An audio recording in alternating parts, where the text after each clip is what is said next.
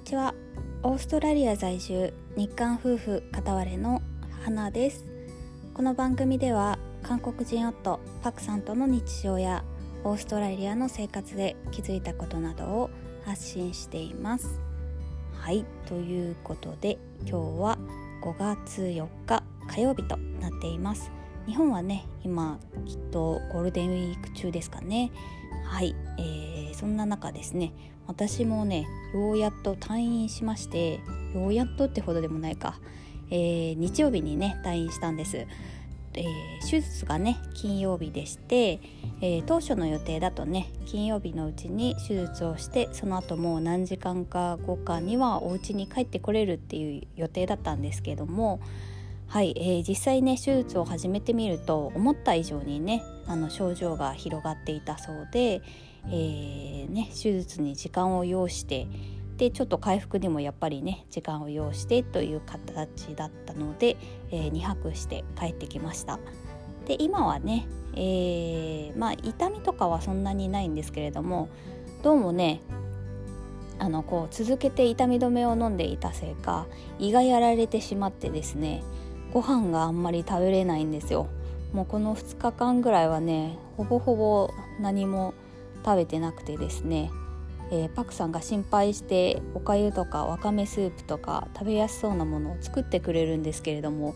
えー、残念ながらねそれもね食べれなくてね、え、今日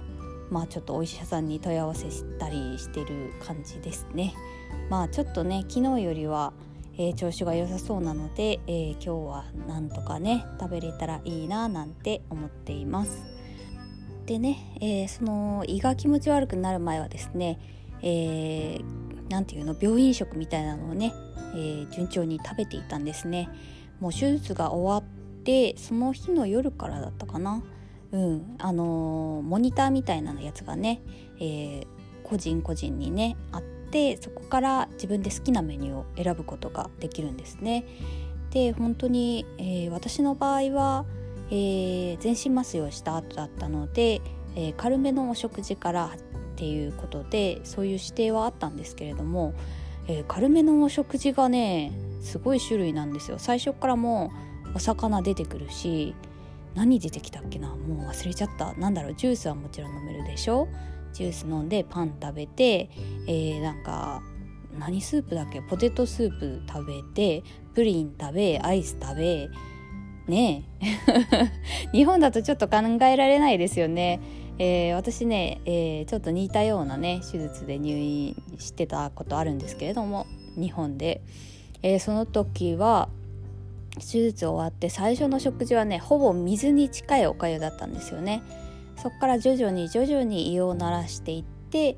えー、ご飯をね普通のご飯に戻していくっていう感じだったんですけれども、え、全然ねそんな制限なくてですね最初からバリバリとね、えー、ご飯が出てくるんですよ。で調子こいてね私もね食べてたものでまあそれもね良くなかったのかなとはい私の体ではねそこまで適応能力がね高くなかったのかなと思うんですけれども、えー、最初のね1日目2日目ぐらいまで食べていったけどその2日目の夜ぐらいからねもう気持ち悪くなってきましたもんね。いやーちょっと考えればよかったなーなんてね後悔してますね。はいまあその2日目の夜とかもねフィットチーネとか出てきたんですよ。すごくないですか？病院食で。ねなんか他にもいろいろありましたけど。ねさすがにね全部は食べきれなかった。しかもちゃんとご飯もブレックファーストあと次がブランチ次がランチ次がアフタヌーンティー次がディナー。ディナーの後にサッパーだっけな。なんかこのなんだろう寝る前のお茶の時間みたいなやつで6回食事が選べるんですよ1日に。ねえすごい量ですよね。病人が食べる量かっていう量なんですけどまあみんな普通にねえー、食べてました。私の病室はね、えー、私を除いてはほぼ、えー、おばあちゃんたちだったようで多分ねあんまりはっきりは見えてないですけれども、え生年月日のね確認とかもするのでそういうのがちらっと聞かれてきた時にあすごいもう100歳近いおばあちゃんだわっていうおばあちゃんもいたんですけれどももりもりねご飯を食べてまして